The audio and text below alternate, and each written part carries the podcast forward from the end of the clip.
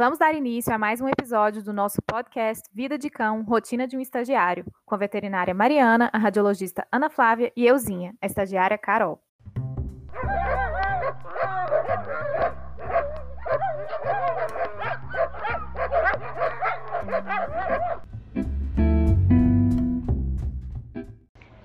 Oi, pessoal! Prontos para mais um episódio super interessante? Hoje o nosso paciente é um felino macho SRD que está vomitando. A minha suspeita, depois de fazer os exames físicos com a doutora Mariana, é que ele possa estar com algum corpo estranho linear no trato gastrointestinal, pois tem um sintoma bem característico. Vamos descobrir se é isso mesmo. Oi, Carol, e aí? Você continua achando que nosso paciente de hoje pode estar com algum corpo estranho linear no trato gastrointestinal? Bom dia, doutora Mariana. Acho sim, não podemos demorar muito para realizar os exames, né? Se esse for o caso, o animal está correndo risco de rompimento de algum órgão. Exatamente, você está aprendendo muito. Quero saber, então, o que você pode sugerir de exame de imagem para realizarmos o diagnóstico. Olha, doutora, acho que o ultrassom vai ser o melhor nesse caso, porque tem muito mais chances de diagnosticar qualquer corpo estranho do que as radiografias, né? Tudo bem, concordo com você. Vamos pedir para a Ana liberar uma ultrassonografia na sala dela. É bom porque ela pode acompanhar o diagnóstico também. Oi, doutora Ana, precisamos de sua ajuda mais uma vez hoje.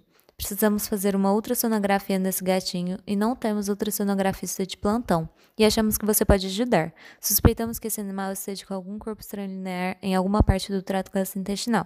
Oi meninas, vocês só trazem casos interessantes, hein? Já vou arrumar tudo para vocês. Como temos um felino pequeno para o exame de abdômen, vou pegar um transdutor linear e colocar a frequência entre 7,5 e 10 MHz.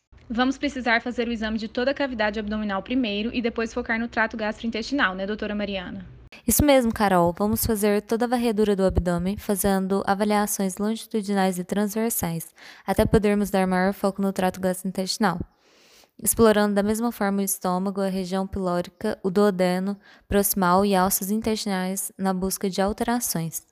Quais alterações estamos procurando visualizar? Quando o diagnóstico é de corpo estranho linear, alguns tipos de artefato podem ser formados, e são eles que estamos procurando.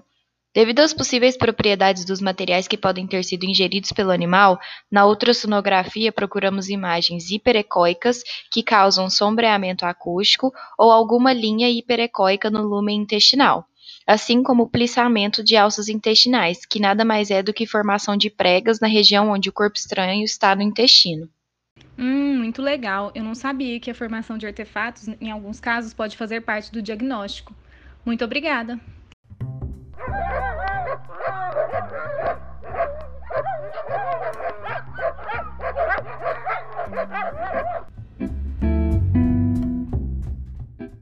Obrigada por ouvirem esse episódio. Espero que tenham gostado. Até a próxima!